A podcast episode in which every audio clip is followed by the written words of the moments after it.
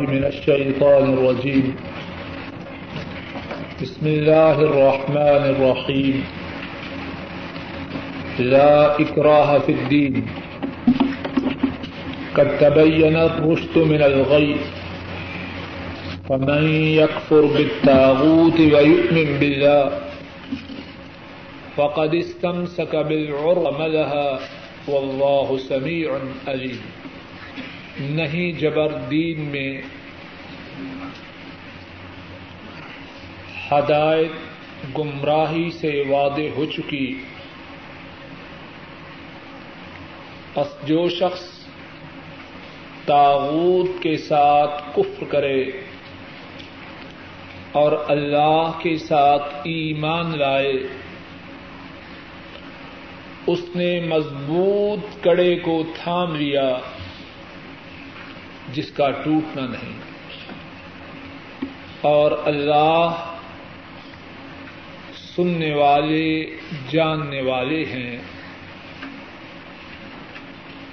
لا اکراہ فی الدین، دین میں جبر نہیں. قد تبین الرشد من الغی، ہدایت گمراہی سے نکھر چکی. فمن یکفر بالطاغوت ویؤمن باللہ،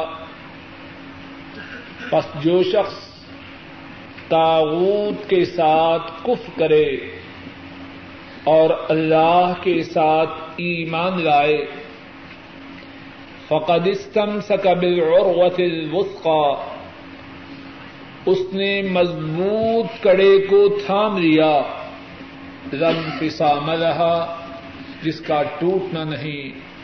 واللہ سمیع علیم، اور اللہ سننے والے جاننے والے ہیں. اس آیت کریمہ میں کتنی ہی باتیں ہیں، اور ان باتوں میں سے ایک بات یہ ہے کہ کچھ لوگ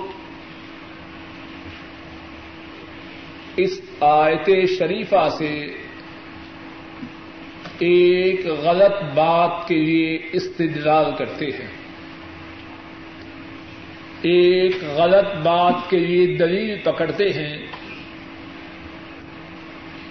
اور وہ بات یہ ہے کہ کوئی ہمیں نیکی کا حکم نہ دے، کوئی ہمیں برائی سے نہ روکے، کہ اس آیت کریمہ میں ہے کہ دین میں جبر نہیں. جو چاہے نماز پڑھے، جو چاہے نماز نہ پڑھے، جو چاہے بھلائی کا کام کرے، جو چاہے برائی کا کام کرے، کسی کو کسی پر جبر کرنے کا کوئی اختیار نہیں. بعض لوگ اپنی نادانی کی وجہ سے، اپنی جہالت کی وجہ سے، یا شیطان کے دھوکے کی وجہ سے اس آیت کریمہ سے غلط استدلال کرتے ہیں. گزشتہ درس میں لوگوں کے اس غلط استدلال کو واضح کرنے کے لیے اللہ کی توفیق سے بات کی ابتدا ہوئی،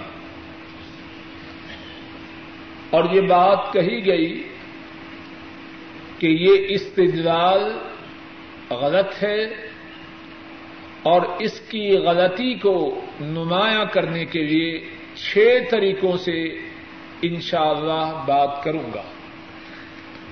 اور جہاں تک مجھے یاد ہے گزشتہ درس میں اس آیت کریمہ سے لوگوں کا یہ جو استدلال ہے، ان کا یہ جو دلیل پکڑنا ہے کہ ہم جو چاہیں کریں، کسی کو اختیار نہیں کہ ہمیں نیکی پہ مجبور کرے یا برائی سے روکے، اس غلطی کو آشکارا کرنے کے لیے گزشتہ درس میں چار باتیں بیان کی گئی. دو باتیں آج کے درس میں انشاءاللہ بیان کروں گا، اور ان دو باتوں کے بیان کرنے سے پہلے گزشتہ درس میں جو چار باتیں بیان کی گئی ہیں ان کا خلاصہ دوبارہ عرض کر دیتا ہوں۔ پہلی بات یہ بیان کی گئی کہ کسی کا یہ کہنا کہ ہم جو چاہیں کریں جو چاہیں چھوڑیں، کسی کو ہمیں کہنے کا کوئی حق نہیں۔ پہلی بات یہ عرض کی گئی کہ اس قسم کی آزادی، اس کا انسانوں کے کسی معاشرہ میں وجود نہیں، نہ مشرق میں نہ مغرب میں، کہیں بھی اس کا وجود نہیں۔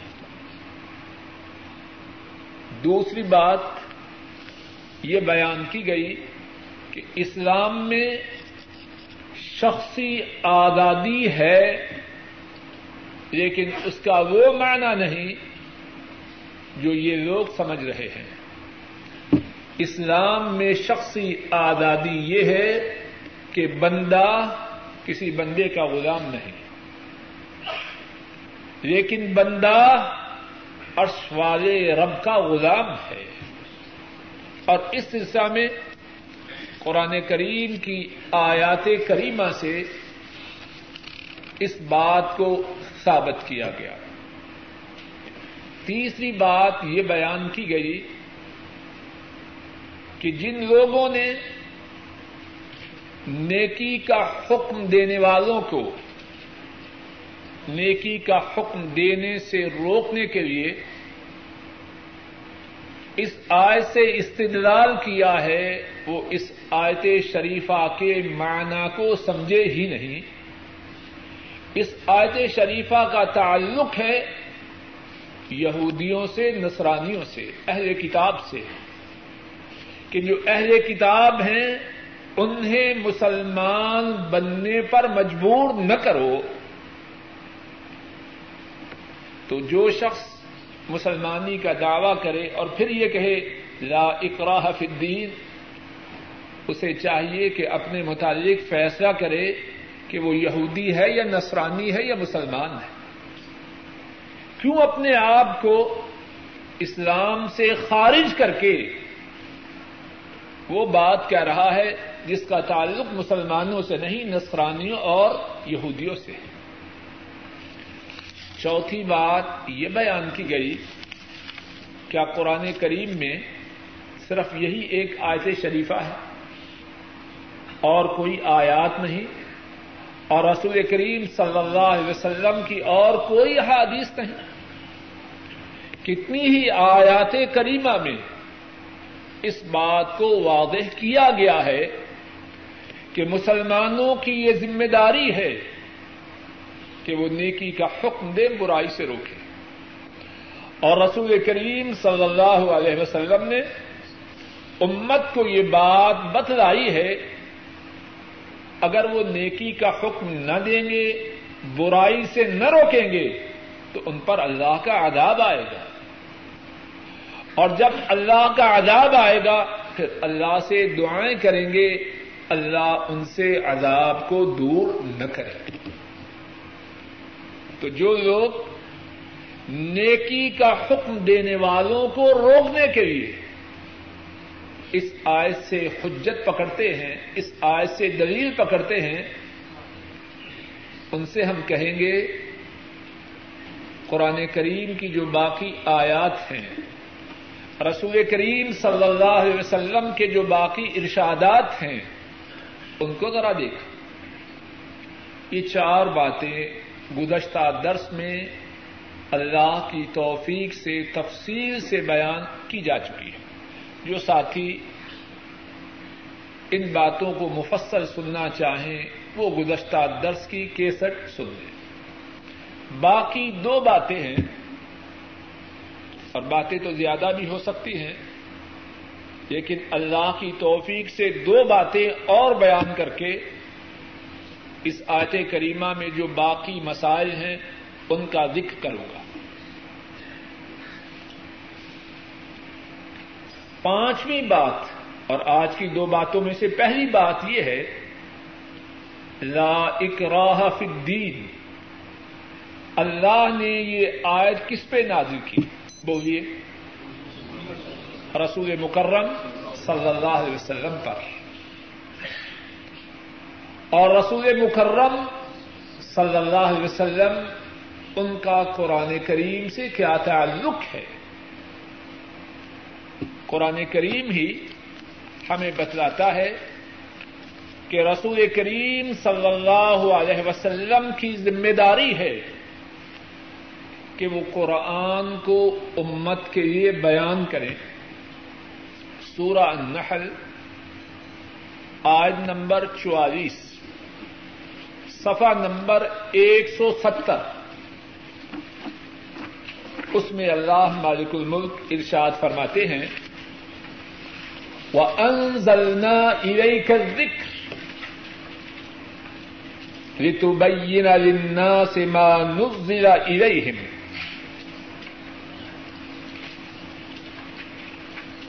سورہ النحل صفحہ میں نے غلط بتلایا, سورہ النحل آیت نمبر چوالیس. اللہ فرماتے ہیں وَأَنزَلْنَا إِلَيْكَ الذِّكْرَ لِتُبَيِّنَ لِلنَّاسِ مَا نُزِّلَ إِلَيْهِمْ وَلَعَلَّهُمْ يَتَفَكَّرُونَ. ہم نے آپ پر یہ قرآن نازل فرمایا ہے, کس لیے؟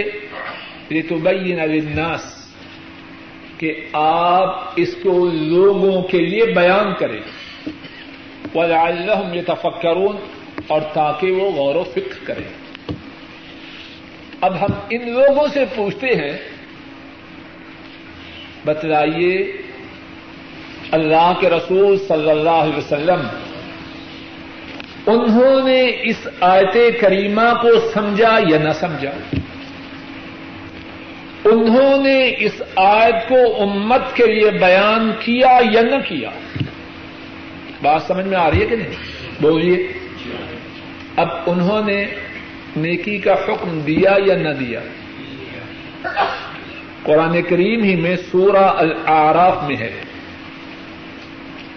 اللہ رب العزت نے رسول کریم صلی اللہ علیہ وسلم کے اوصاف کا ذکر فرمایا ہے, اور اسی میں فرمایا یأمرہم بالمعروف وینہاہم عن المنکر, کہ رسول کریم صلی اللہ علیہ وسلم وہ نیکی کا حکم دیتے ہیں اور برائی سے روکتے ہیں. اور یہ ہے صفحہ نمبر ایک سو ستر پر. دیکھیے آج نمبر ایک سو ستاون, چوتھی سطر ہے الذین یتبعون الرسول النبی الامی, وہ لوگ جو رسول کی پیروی کرتے ہیں جو نبی بھی ہیں اور ان پڑھ تھے, پہلے نہ لکھنا جانتے تھے نہ پڑھنا جانتے تھے. الذی یجدونہ مکتوبا عندہم فی التوراۃ والانجیل, اور وہ اس رسول مکرم نبی رحمت کا ذکر تورات و انجیل میں پاتے ہیں. یأمرہم بالمعروف وینہاہم عن المنکر, اس کا وصف یہ ہے وہ انہیں نیکی کا حکم دیتا اور برائی سے روکتا. اب ان ظالموں سے ذرا دریافت کیجیے جس پہ اللہ نے یہ قرآن کریم نازل کیا اور جن پر یہ آیت کریمہ نازل ہوئی, لا اکراہ فی الدین, دین میں جبر نہیں, وہ اس آیت کا مقصد سمجھے یا نہ سمجھے؟ جواب دیجیے. اگر وہ نہیں سمجھے تو کون بدبخت ہے جس میں یہ جرأت ہو کہ وہ دعویٰ کرے میں سمجھا. اب ان کا جو وصف وہ بیان کر رہے ہیں جنہوں نے یہ قرآن کریم نازل فرمایا اور جنہوں نے مدینے والے کی یہ ذمہ داری لگائی اس قرآن کو لوگوں کے لیے بیان فرمانا ہے. اب انہی کا وصف رب العالمین بیان فرما رہے ہیں, یأمرہم بالمعروف وینہاہم عن المنکر, وہ لوگوں کو نیکی کا حکم دیتے ہیں اور برائی سے روکتے ہیں. اور پھر جب ہم ان کی سیرت مطہرہ پہ نظر دوڑاتے ہیں, ان کی حیات طیبہ نیکی کا حکم دینے اور برائی سے روکنے کے واقعات سے لبریز, جہاں ہوں نیکی کا حکم دے رہے ہیں, برائی سے روک رہے ہیں. گھر میں ہوں تب بھی, بازار میں ہوں تب بھی, مسجد میں ہوں تب بھی, حضر میں ہوں تب بھی, سفر میں ہوں تب بھی, کوئی ان کے پاس آئے, وہ کسی کے پاس جائیں, جہاں ہیں نیکی کا حکم دے رہے ہیں, برائی سے روک رہے ہیں. اب بتلائیے وہ اس آیت کریمہ لا اکراہ فی الدین اس کو سمجھے کہ نہ سمجھے؟ بولیے, انہوں نے اس پہ عمل کیا یا نہ کیا؟ اور ہمارا یہ ایمان ہے قرآن کا وہ فہم, قرآن کا وہ مفہوم, قرآن کا وہ معنی درست ہے جو مدینے والے نے سمجھا, اور ہر معنی ہر مفہوم جو ان کے سمجھنے سے مختلف ہے اس کی کوئی حیثیت نہیں. اور ہمارا یہ ایمان ہے کہ مدینے والے قرآن کریم کی چلتی پھرتی تصویر, جس نے اپنی آنکھوں سے چلتا پھرتا قرآن دیکھنا ہو وہ مدینے والے کو دیکھ لے. ام المؤمنین عائشہ صدیقہ رضی اللہ تعالی عنہا, ان سے دریافت کیا گیا کہ اللہ کے نبی صلی اللہ علیہ وسلم, ان کا اخلاق, ان کے اخلاق کیسے تھے؟ اور یہ حدیث صحیح مسلم میں ہے. دریافت کیا گیا اللہ کے نبی صلی اللہ علیہ وسلم ان کے اخلاق کیسے تھے؟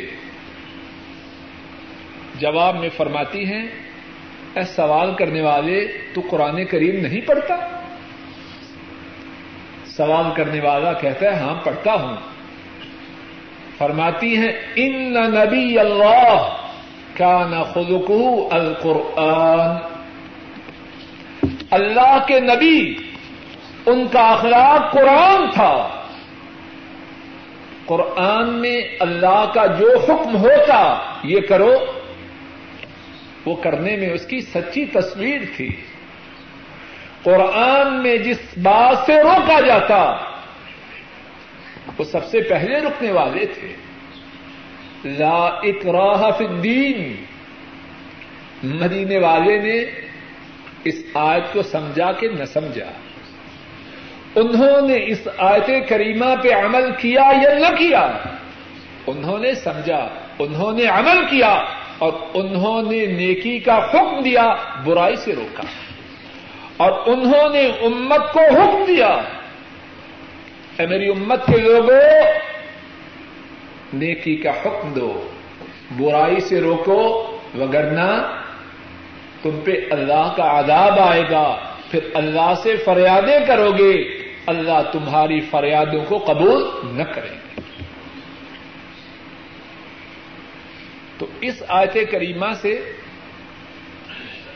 جو نیکی کا حکم دینے سے روکنے کے لیے دلیل پکڑتے ہیں, ان کے لیے پانچواں جواب یہ ہے مدینے والے کو دیکھو صلی اللہ علیہ وسلم, وہ نیکی کا حکم دیتے تھے اور امت کو انہوں نے نیکی کا حکم دینے کی تاکید کی.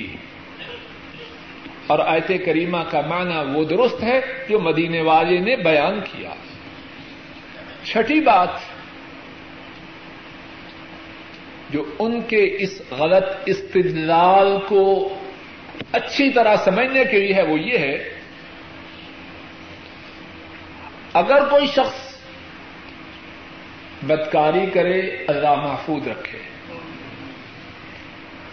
اگر وہ غیر شادی شدہ ہو اس کی کیا سزا ہے؟ وَالزَّانِيَةُ وَالزَّانِي فَاجْلِدُوا كُلَّ وَاحِدٍ مِّنْهُمَا مِائَةَ جَلْدَةٍ، بدکاری کرنے والی عورت، بدکاری کرنے والا مرد، اگر وہ بدکاری کریں تو انہیں سو کوڑا مارو. وَلَا تَأْخُذْكُمْ بِهِمَا رَأْفَةٌ فِي دِينِ اللَّهِ إِن كُنْتُمْ تُؤْمِنُونَ بِاللَّهِ وَالْيَوْمِ الْآخِرِ، اگر تمہارا ایمان ہے اللہ پر اور قیامت کے دن پر تو ان کو سزا دینے میں نرمی تم پہ غالب نہ آ جائے. اب بتلائیے اگر معنی وہی ہوتا جو چاہے کرنے والا کرتا رہے اس پہ جبر نہیں کرنا، تو یہ بدکار عورت اور بدکار مرد اس کو سو کوڑے کیوں لگائے جا رہے ہیں؟ اور اگر وہ شادی شدہ ہے تو پھر اس کی کیا سزا ہے؟ صحیح مسلم میں حدیث ہے، حضرت عبادہ بن ثابت حضرت عبادہ بن الصامت رضی اللہ تعالی عنہ بیان کرتے ہیں رسول کریم صلی اللہ علیہ وسلم نے شادی شدہ بدکاری کرنے والوں کے لیے جو سزا بیان کی اس میں سے ایک بات یہ ہے پتھر مار مار کے ان کی زندگی کو ختم کر دو، سنسار کر دو. اب لا اکراہ فی الدین جو اس کا معنی یہ غلط بیان کر رہے ہیں اس کا اس بات سے کیا تعلق ہے؟ اگر کوئی مرد کسی مرد سے بدکاری کرے اس کے لیے کیا سزا ہے؟ امام ابن ماجہ رحمہ اللہ بیان کرتے ہیں حضرت عبداللہ ابن عباس رضی اللہ تعالی عنہما وہ بیان کرتے ہیں رسول مکرم صلی اللہ علیہ وسلم نے فرمایا من وجدتموه یعمل عمل قوم لوط فاقتلوا الفاعل والمفعول، اگر دیکھو کہ کوئی حضرت لوط علیہ السلام کی قوم والا برا کام کر رہا ہے، مرد مرد سے، مذکر مذکر سے بدکاری کر رہا ہے، فرمایا کیا کرو؟ فاقتلوا الفاعل والمفعول، دونوں کو قتل کر دو. ان بدبختوں کو اللہ کی زمین پر اور اللہ کے آسمان کے نیچے رہنے کا کوئی حق نہیں، خواہ شادی شدہ ہو خواہ غیر شادی شدہ ہو. اب بتلائیے اگر لا اکراہ فی الدین اس کا وہی معنی ہو جو یہ ظالم بیان کرتے ہیں تو اس حدیث اس کا کیا جواب دے؟ اور کتنی باتیں ہیں، چور چوری کرے ہاتھ کاٹا جائے گا یا نہ کاٹا جائے گا؟ اور ان سب سے بڑی اگر کوئی شخص دین سے مرتد ہو جائے اسے زندہ رہنے کا حق ہے. صحیح بخاری میں ہے حضرت عبداللہ ابن عباس رضی اللہ تعالی عنہما بیان فرماتے ہیں رسول رحمت صلی اللہ علیہ وسلم نے فرمایا من بدل دینہ فاقتلوہ، جو اپنے دین کو بدل دے، اسلام و ایمان کا دعوی کرنے کے بعد پھر مرتد ہو جائے اسے اللہ کی زمین پر زندہ رہنے کا کوئی حق نہیں، اس کا سر قلم کر دو، اسے قتل کر دو. اب بتلائیے کہاں ہے ان کی بات کہ دین میں جبر نہیں. بات کا خلاصہ یہ ہے اس آیت کریمہ کے پہلے حصے کا جو معنی کچھ لوگ بیان کرتے ہیں کہ کسی کو اختیار نہیں کہ وہ ہمیں نیکی کا حکم دے یا برائی سے روکے، ان کا یہ سمجھنا غلط ہے، ان کا یہ سمجھنا قرآن کریم کے خلاف ہے، رسول کریم صلی اللہ علیہ وسلم کی احادیث شریفہ اور آپ کی سیرت مطہرہ کے برعکس ہے. اور ان کی اس غلط بات کو ظاہر کرنے کے لیے چھ باتیں بیان کی ہیں، دوبارہ ان چھ باتوں کا ذکر کیے دیتا ہوں. پہلی بات یہ ہے کہ کسی انسانی معاشرہ میں ایسی آزادی کا وجود نہیں کہ آدمی جو چاہے سو کرے، نہ مشرق میں نہ مغرب میں. نمبر دو، اسلام میں جو شخصی آزادی ہے اس کا معنی یہ ہے کہ کوئی بندہ بندوں کا غلام نہیں، لیکن اس آزادی کا یہ مقصد نہیں کہ بندہ اپنے خالق کا غلام نہیں. نمبر تین، لا اکراہ فی الدین، دین میں جبر نہیں. اس کا تعلق نصرانیوں سے ہے، یہودیوں سے ہے، مجوسیوں سے ہے کہ ان لوگوں کو زبردستی اسلام میں داخل نہ کرو. چوتھا معنی یہ، چوتھا جواب یا چوتھی چوتھا پہلو اس غلط استدلال کو واضح کرنے کا یہ ہے، قرآن و سنت میں کتنی آیات کریمہ ہیں، کتنی احادیث شریفہ ہیں جن میں مسلمانوں کو اس بات کا حکم دیا گیا ہے کہ وہ نیکی کا حکم دیں اور برائی سے روکیں. نمبر پانچ، رسول کریم صلی اللہ علیہ وسلم، ان کا وصف اس اللہ نے جس نے یہ آیت کریمہ نازل کی ہے، لا اکراہ فی الدین، اس اللہ ہی نے اپنے حبیب کا یہ وصف بیان کیا ہے، یأمرہم بالمعروف وینہاہم عن المنکر، کہ وہ نیکی کا حکم دیتے ہیں، برائی سے روکتے ہیں. اور چھٹی بات، اسلام میں جو حدود ہیں، اگر کسی کو کسی پر جبر کرنے کا اختیار نہ ہو تو بدکار کو بدکاری کی سزا کیوں ملے؟ شادی شدہ بدکار کو سنسار کیوں کیا جائے؟ اور باقی اسی طرح اسلام میں جو سزائیں ہیں وہ کیوں دی جائیں؟ ان چھ پہلوؤں سے یہ بات واضح ہوتی ہے کہ کسی کا یہ کہنا کہ ہم جو چاہیں سو کریں، کسی کو ہم پر جبر کرنے کا اختیار نہیں، ان کا یہ کہنا غلط ہے. اور یہاں چھوٹی سی تنبیہ کیے جاؤں، اگر ہم دیکھیں کہ کوئی ہمیں نیکی کا حکم دے رہا ہے، برائی سے روک رہا ہے، نماز پڑھو. اگر ہم نماز پڑھیں گے تو کیا وہ ہماری تنہا سے کچھ ریال کاٹ لیں گے؟ ذرا غور تو کرو. اگر ہم نماز کے لیے جائیں تو اس میں ہمارا فائدہ ہے یا ان کا؟ بولیے. یعنی کسی کے تنہا اگر دس ہزار ہے تو نماز کے لیے ان کے کہنے پہ چلا جائے تو ایک ہزار ریال بولے جائیں گے. کتنی ناقدری اور ناشکری ہے. چاہیے یہ کہ اگر مجھ سے کوتاہی ہو، مجھ سے سستی، اور ہم سب کوتاہی کرنے والے ہیں، چھوٹے بڑے، پڑھے لکھے ان پڑھ، انسان کوتاہی کرتا ہے. اگر کوئی مجھے تنبیہ کرے چلو نماز پڑھو، اگر مجھ میں عقل ہے تو کیا کروں؟ جزاک اللہ خیرا، اللہ تجھے جزا دے، تو نے میری خیرخواہی کی. اسی طرح ان کے علاوہ اگر کوئی بھائی چھوٹا ہو بڑا ہو،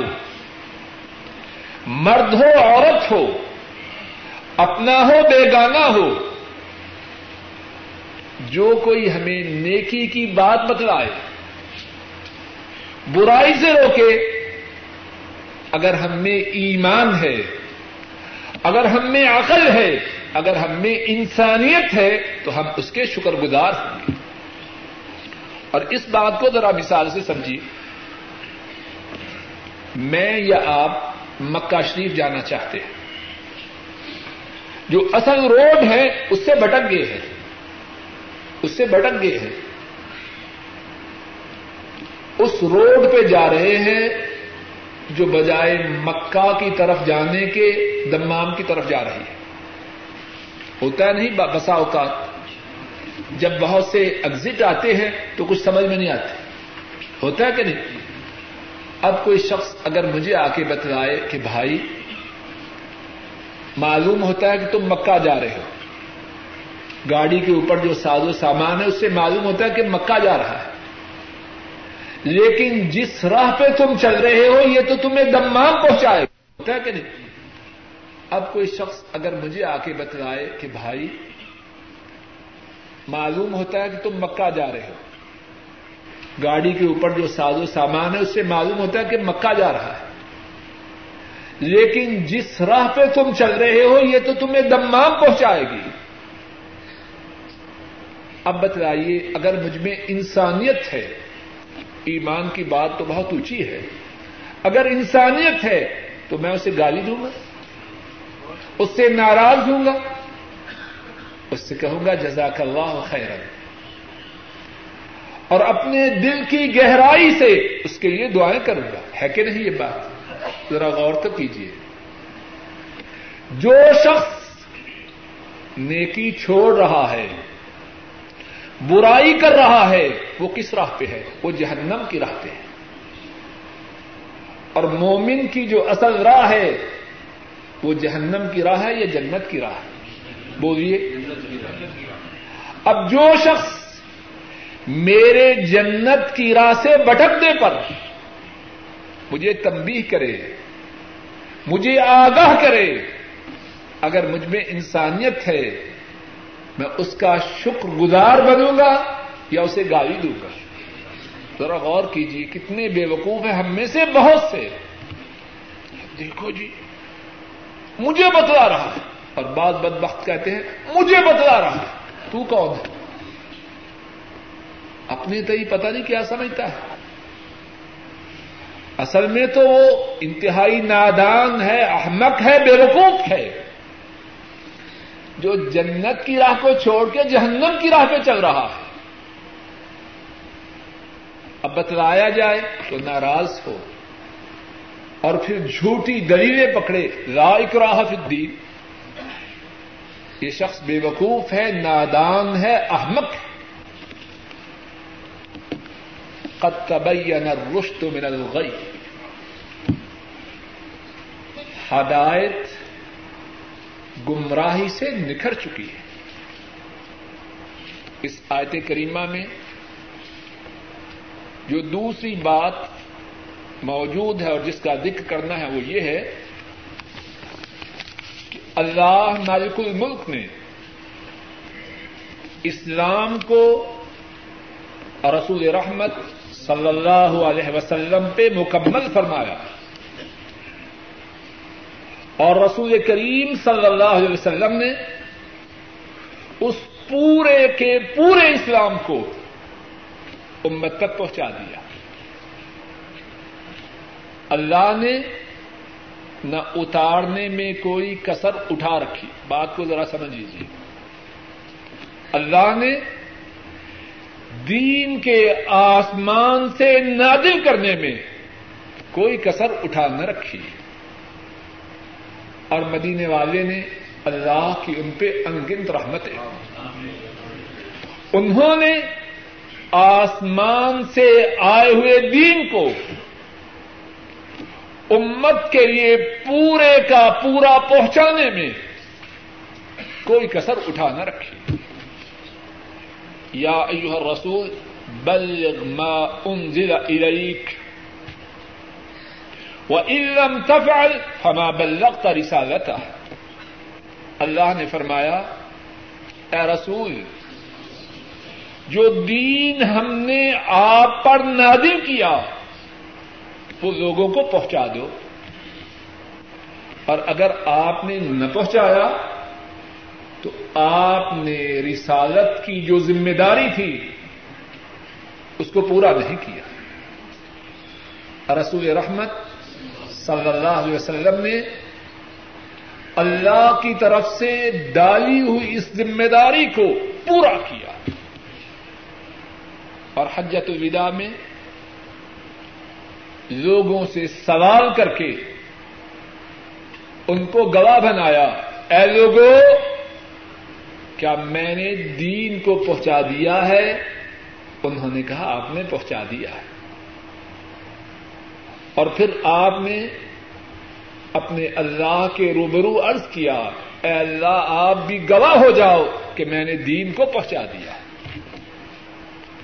اب دین واضح ہے, روشن ہے, چمکدار ہے, اس میں کوئی ایچ پیچ نہیں. اور رسول رحمت صلی اللہ علیہ وسلم نے اس بات کو ایک سے زیادہ احادیث شریفہ میں بیان فرمایا.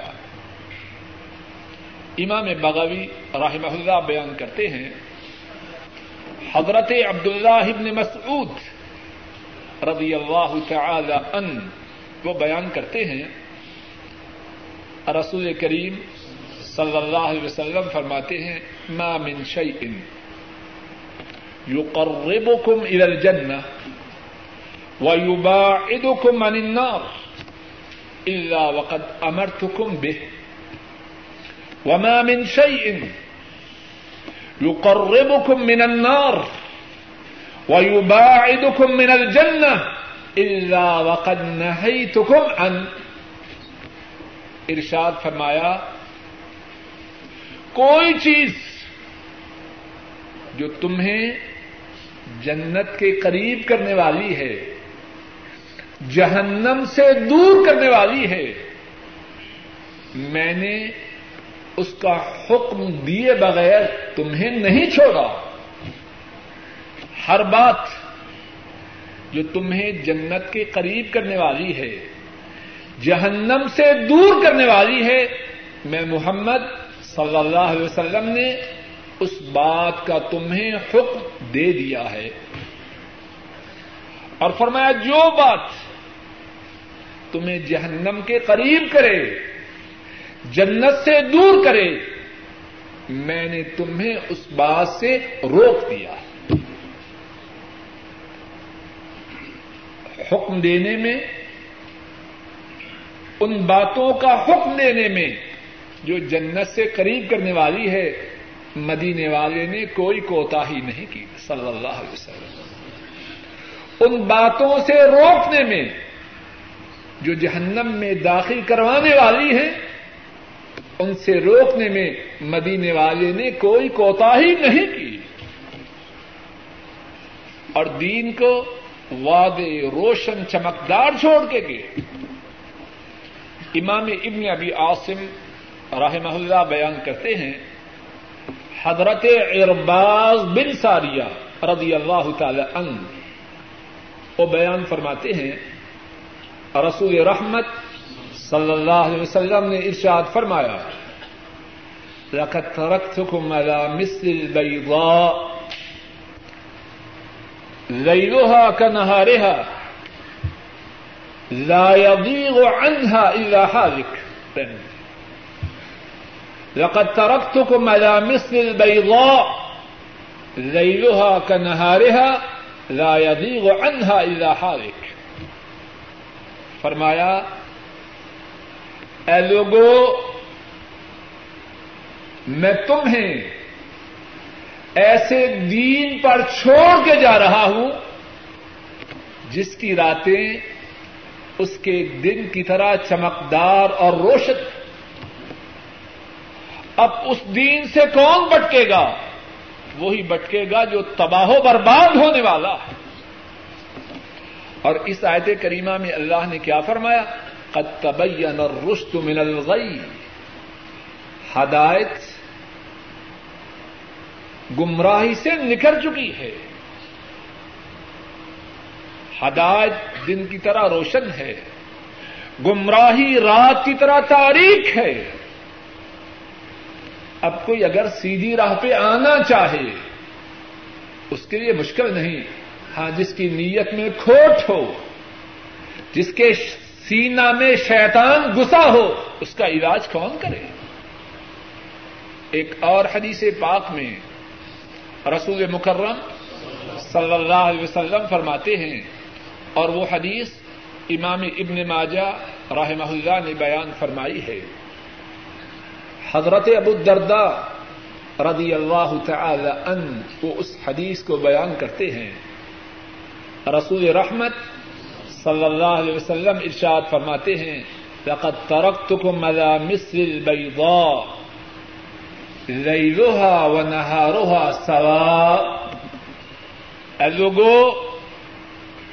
میں تمہیں ایسے دین پہ چھوڑ کے جا رہا ہوں جس کی راتیں اور اس کے دن اپنی چمک میں, اپنے وضوح میں برابر. اب اس دین سے وہی بٹکے گا جو تباہ و برباد ہونے والا ہے. اور حضرت ابو الدرداء رضی اللہ تعالی عنہ اس حدیث کو بیان کرنے کے بعد فرماتے ہیں, صدق واللہ رسول اللہ صلی اللہ علیہ وسلم, لقد ترکنا علی مثل البیضاء لیلها ونهارها سواء. اللہ کی قسم, اللہ کے رسول نے سچ فرمایا, ہم کو ایسے دین پر ہی چھوڑ کے گئے ہیں جس کی راتیں اپنی چمک میں, اپنی تابانی میں, اپنی وضاحت میں دن کی طرح. قد تبین الرشد من الغی. اللہ بھی فرما رہے ہیں ہدایت گمراہی سے نکھر چکی ہے. اور اس سے ان بات ان لوگوں کی غلطی بھی واضح ہوتی ہے جو کہتے ہیں یہ دین بڑا پیچیدہ ہے, ہماری سمجھ سے بالا ہے, قرآن و سنت ہم نہیں سمجھ سکتے. توجہ کیجیے, یہ بات بہت غلط ہے. اس بات میں اللہ کی بھی معاذ اللہ تکذیب ہے اور مدینے والے کی بھی تکذیب ہے. اللہ فرما رہے ہیں قد تبین الرشد من الغی, ہدایت گمراہی سے نکھر چکی ہے. اور رسول کریم صلی اللہ علیہ وسلم بھی فرما رہے ہیں میں ایسے دین پر چھوڑ کے جا رہا ہوں جس کی راتیں اس کے دن کی طرح چمکدار اور روشن. اور جب بات یہ ہے تو پھر اس دین کو چھوڑ کر کسی اور طرف جانے کی ضرورت ہے. اور یہ دین کہاں ہے؟ اللہ کی کتاب میں ہے اور مدینے والے کی سنت میں ہے. اللہ کی کتاب میں ہے, مدینے والے کی سنت میں ہے. اور جس کو ان دونوں میں رہنمائی نہ ملے وہ رہنمائی کہاں سے پائے گا؟ جو چشمے پہ جا کے پیاسا آئے اسے پانی کہاں سے ملے گا؟ اور چشمہ بھی ایسا کہ ان کو چشمے سے تشبیہ دینی چشمے کی سعادت ہے, چشمے کی تقریم و تشریف ہے. وگرنہ پانی کے چشموں کو کتاب و سنت سے ان کے وگرنہ پانی کے چشموں کی کتاب و سنت کے چشموں سے کیا ٹکر؟ تو جو کتاب و سنت سے اپنے لیے ہدایت نہ پائے وہ کہاں پائے گا؟ پھر اس کے بعد فرمایا فَمَنْ يَكْفُرْ بِالتَّاغُوتِ وَيُؤْمِنْ بِاللَّهِ فَقَدِ اسْتَمْسَكَ بِالْعُرْوَةِ الْوُثْقَى لَا انْفِصَامَ لَهَا.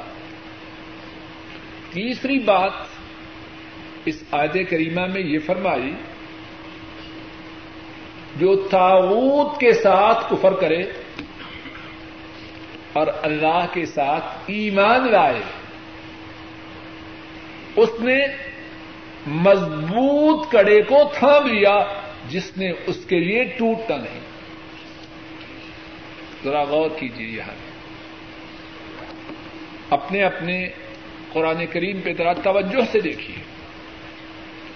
فمن یکفر بالطاغوت، جو طاغوت کے ساتھ کفر کرے، ویؤمن باللہ، اور اللہ کے ساتھ ایمان لائے۔ طاغوت سے کیا مراد ہے؟ طاغوت یہ طغیانی سے ہے، سرکشی سے ہے۔ اس کا ایک معنی یہ ہے طاغوت شیطان، اور ایک دوسرا معنی مفسرین نے یہ بیان کیا ہے اس سے مراد ہر وہ ہے جس کی اللہ کے سوا پرستش کی جائے، کوئی ہو۔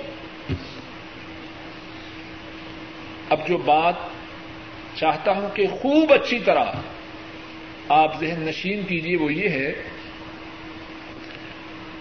اللہ نے پہلے ذکر کس بات کا فرمایا؟ اپنے پہ ایمان لانے کا یا غیر اللہ کے ساتھ کفر کرنے کا؟ بات ساتھی ہے، اگر غیر اللہ کی نفی کی جائے کہتے ہیں دیکھو یہ امت میں تفریقہ ڈالتے ہیں، اگر شرک سے روکا جائے، غیر اللہ سے سجدہ سے روکا جائے، غیر اللہ کے لیے رکوع سے روکا جائے، غیر اللہ سے دعا کرنے سے روکا جائے، غیر اللہ کے لیے نظر و نیاز سے روکا جائے، کہتے ہیں دیکھو یہ امت میں تفریقہ ڈالتے ہیں، اور فوراً کہتے ہیں سیدھی بات کرو جی، تفریقے والی بات کیوں کرتے ہو؟ بھائی تو قرآن کریم کو سمجھا ہی نہیں، پہلے نفی ہے بعد میں اس بات ہے، پہلے کفر ہے بعد میں ایمان ہے، اللہ کے سوا جتنے معبود باطل ہیں ان کا کفر کر، پھر اللہ کے ساتھ ایمان لا۔ فمن یکفر بالطاغوت ویؤمن باللہ، جو طاغوت کے ساتھ کفر کرے، پہلے کس کا ذکر ہے؟ بولیے، پہلے طاغوت کا ذکر ہے، ان کے ساتھ کفر کر اور اللہ کے ساتھ ایمان لا۔ اور کلمہ توحید جس کی وجہ سے اللہ کے فضل و کرم سے ہم مسلمان ہیں، اس میں کیا ہے؟ لا الہ الا اللہ، پہلے نفی ہے بعد میں اس بات ہے، غیر اللہ کی نفی پہلے ہے، اللہ کے لیے اس بات کا ذکر بعد میں۔ فمن یکفر بالطاغوت، اور جو غیر اللہ کی نفی نہ کرے اس کا اللہ پر ایمان درست ہے، اور اللہ کو ایسے ایمان کی ضرورت بھی نہیں ہے جس میں اللہ کے ساتھ دوسرے پارٹنر بھی ہوں، اللہ اس پارٹنرشپ کو قبول نہیں فرماتا۔ انا اغنی الشرکاء عن الشرک، حدیث شریف میں ہے، رسول کریم صلی اللہ علیہ وسلم فرماتے ہیں، اللہ مالک الملک خود فرماتے ہیں، انا اغنی الشرکاء عن الشرک، میں انا اغنی الشرکاء عن الشرک، پارٹنرز کی جو شراکت ہے، فرمایا میں سب سے زیادہ اس سے بے نیاز ہوں، من اشرک معی غیری ترکتہ وشرکہ، جس نے میرے ساتھ شرک کیا میں نے اس کو بھی چھوڑ دیا اور اس کے دوسرے کو بھی چھوڑ دیا۔ اور کتنا ظلم ہے، بندہ ہو اللہ کا، مخلوق ہو اس کی، کھائے اس کا، پیے اس کا، زمین اس کی پہ رہے، آسمان اس کے کے نیچے زندگی بسر کرے، اور اپنے سر کو جھکائے اس کے سوا کسی اور کے سامنے، اور پھر کہے وہاں بھی ٹھیک ہے یہاں بھی ٹھیک ہے، قبر پہ بھی سجدہ ہو جائے اور مسجد میں بھی سجدہ ریز ہو جائے، اللہ کو ایسے سجدے کی کوئی ضرورت نہیں۔ انسان کروڑ سجدے کرے، اگر ایک سجدہ غیر اللہ کے لیے کر دے اللہ کروڑ سجدے کو بیکار کر دیتے. وَلَقَدْ أُوحِيَ إِلَيْكَ وَإِلَى الَّذِينَ مِنْ قَبْلِكَ لَئِنْ أَشْرَكْتَ لَيَحْبَطَنَّ عَمَلُكَ وَلَتَكُونَنَّ مِنَ الْخَاسِرِينَ. فرمایا اے نبی مکرم صلی اللہ علیہ وسلم ہم نے آپ کی طرف اور آپ سے پہلے سارے انبیاء کی طرف اس بات کی وحی کی. توجہ سے سنیے. ہم نے آپ کی طرف اور آپ سے پہلے سارے انبیاء کی طرف یہ وحی کی لئن اشرکت اگر تو نے شرک کیا. اور مدینے والے شرک نہیں کر سکتے. اللہ کی ساری خدائی میں اللہ کی ساری کائنات میں ان کی ٹکر کا کوئی نہیں, نہ انسانوں میں نہ جنوں میں نہ فرشتوں میں. لیکن بات کو سمجھانے کے لیے اللہ فرما رہے ہیں اگر تو بھی شرک کرے, اور یہ بات تیرے لیے بھی ہے اور تیرے سے پہلے سارے انبیاء کے لیے تھی, اگر تو شرک کرے لا يحبطن عملك تیرا عمل ضرور برباد ہو جائے گا وَلَتَكُونَنَّ مِنَ الْخَاسِرِينَ اور تو خسارہ اٹھانے والوں میں ہو جائے گا. اور ان کی عبادت کتنی ہے. مثال کے لیے اللہ نے بات کو واضح فرمایا اگر شرک سے, اور ان سے شرک نہیں ہوا اور نہ ہوتا ہے, اگر ان سے بھی شرک ہو جاتا ان کی ساری عبادت برباد ہو جاتی. میری آپ کی یا کسی اور انسان کی عبادت ان کی عبادت کے مقابلہ میں اس کی کیا حیثیت ہے. فَمَن يَكْفُرْ بِالطَّاغُوتِ وَيُؤْمِن بِاللَّهِ جو طاغوت کے ساتھ کفر کرے اور اللہ کے ساتھ ایمان لائے. اور یہاں سے انشاءاللہ آئندہ درس کی ابتدا کریں. اے اللہ اپنے فضل و کرم سے ہمارے تمام گناہوں کو معاف فرما.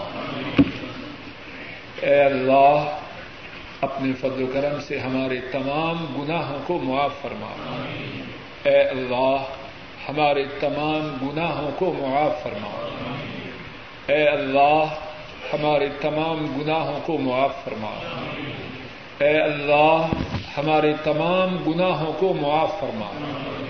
اور اے اللہ آئندہ گناہوں سے محفوظ فرما. اے اللہ آئندہ گناہوں سے محفوظ فرما. اے اللہ آئندہ گناہوں سے محفوظ فرما. اے اللہ آپ کی توفیق سے آپ کے قرآن کریم کی بات سننے سنانے سمجھنے سمجھانے کے لیے یہاں اکٹھے ہوئے ہیں.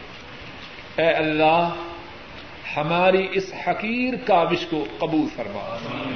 اے اللہ ہماری اس کاوش میں کہنے میں یا سننے میں جو غلطیاں ہوئی ہیں ان کو معاف فرما.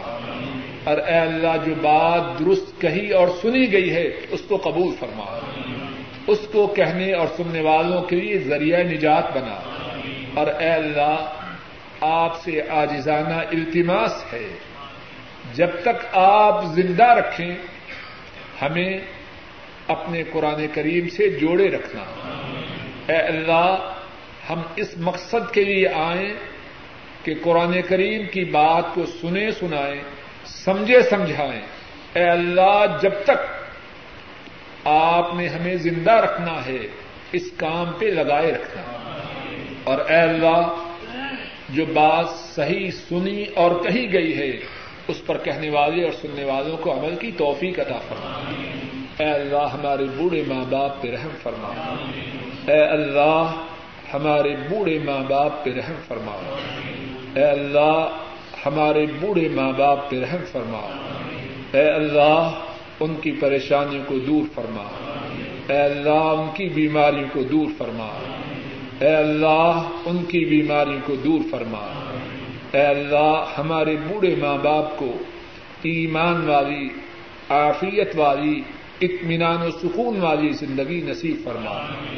اے اللہ ان کی نیک حاجات کو پورا فرما، ان کی پریشانیوں کو دور فرما، اور اے اللہ جن کے ماں باپ فوت ہو چکے ہیں ان کے گناہوں کو معاف فرما، ان کے درجات کو بلند فرما، ان کی قبروں کو جنت کی باغیچیاں بنا۔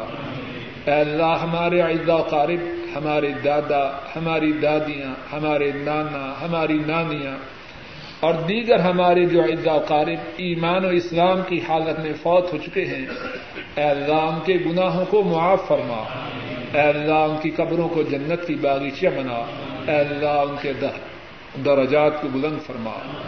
اے اللہ ہمارے جو بہن بھائی فوت ہو چکے ہیں ان کے گناہوں کو معاف فرما، ان کے درجات کو بلند فرما، ان کی قبروں کو جنت کی باغیچیاں بنا، ان کے پسماندگان پر نظر کرم فرما۔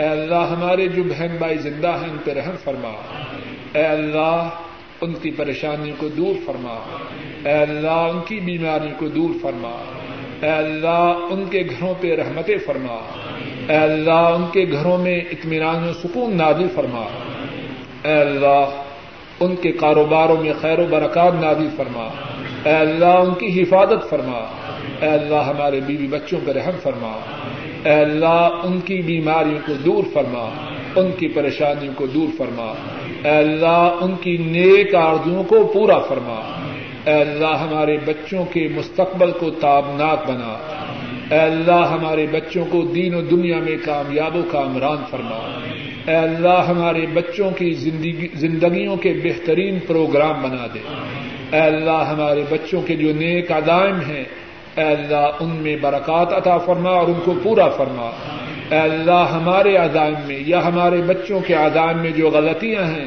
اے اللہ ان کی اصلاح فرما، اے اللہ ہمارے بیوی بچوں کو ہماری آنکھوں کی ٹھنڈک بنا، اے اللہ ہمارے بیوی بچوں کو ہماری آنکھوں کی ٹھنڈک بنا، اے اللہ ہمارے گھر والے ہمارے بچے دین میں ہم سے آگے ہوں ہم سے پیچھے نہ ہوں، اے اللہ ہمارے بچوں کو ہمارے لیے باعث سعادت بنا، اے اللہ باعث بلندی درجات بنا، اے اللہ ہمارے لیے باعث رحمت بنا، اے اللہ ہمارے لیے باعث زحمت نہ ہو، اے اللہ ہمارے لیے باعث عذاب نہ ہو، اے اللہ ہمارے لیے باعث فتنہ نہ ہو، اے اللہ ہمارے گھروں میں دین کو جاری و ساری فرما، اے اللہ ہمارے گھروں میں دین کو جاری و ساری فرما، اے اللہ ہمارے گھروں کو شیطانی ساز و سامان اور شیطانی حرکات سے پاک فرما، اے اللہ حاضرین مجلس کی تمام نیک حاجات کو پورا فرما، اے اللہ ہماری تمام نیک حاجات کو پورا فرما، اے اللہ ہماری پریشانیوں کو دور فرما، اے اللہ ہماری بیماریوں کو دور فرما،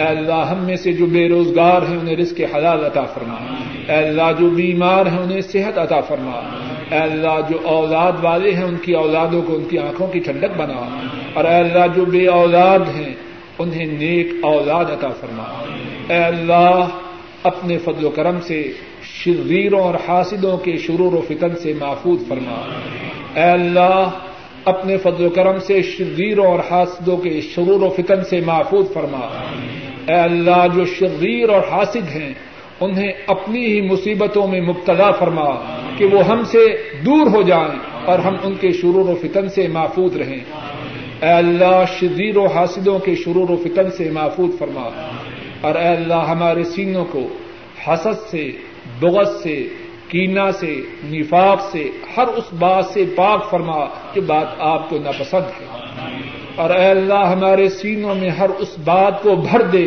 جو آپ کو پسند ہے، اے اللہ ساری امت کے مظلوموں کی مدد فرما، اے اللہ ساری امت کے مظلوم مسلمانوں کی مدد فرما، اور جو امت کے مظلوم مسلمانوں پہ ظلم کر رہا ہے اے اللہ انہیں نیست و نابود فرما، اے اللہ بوسنا و ہرسک، فلسطین، کشمیر، ہند، ایریٹیریا، صومال، اے اللہ جہاں کہیں مسلمان پس رہے ہیں اے اللہ انہیں بلند و بالا فرما، اور ظالموں کو نیست و نابود فرما، اے اللہ ظالموں کو نیست و نابود فرما، اے اللہ ہماری دنیا کو سدھار دے، اے اللہ ہماری آخرت کو سدھار دے، اے اللہ جب اس دنیا سے روانہ ہوں ہماری زبانوں پر کلمہ توحید جاری ہو، اور اے اللہ مرنے کے بعد قبر کے عذاب سے محفوظ فرمانا، اے اللہ محشر کے دن اپنے عرش عظیم کا سایہ نصیب فرمانا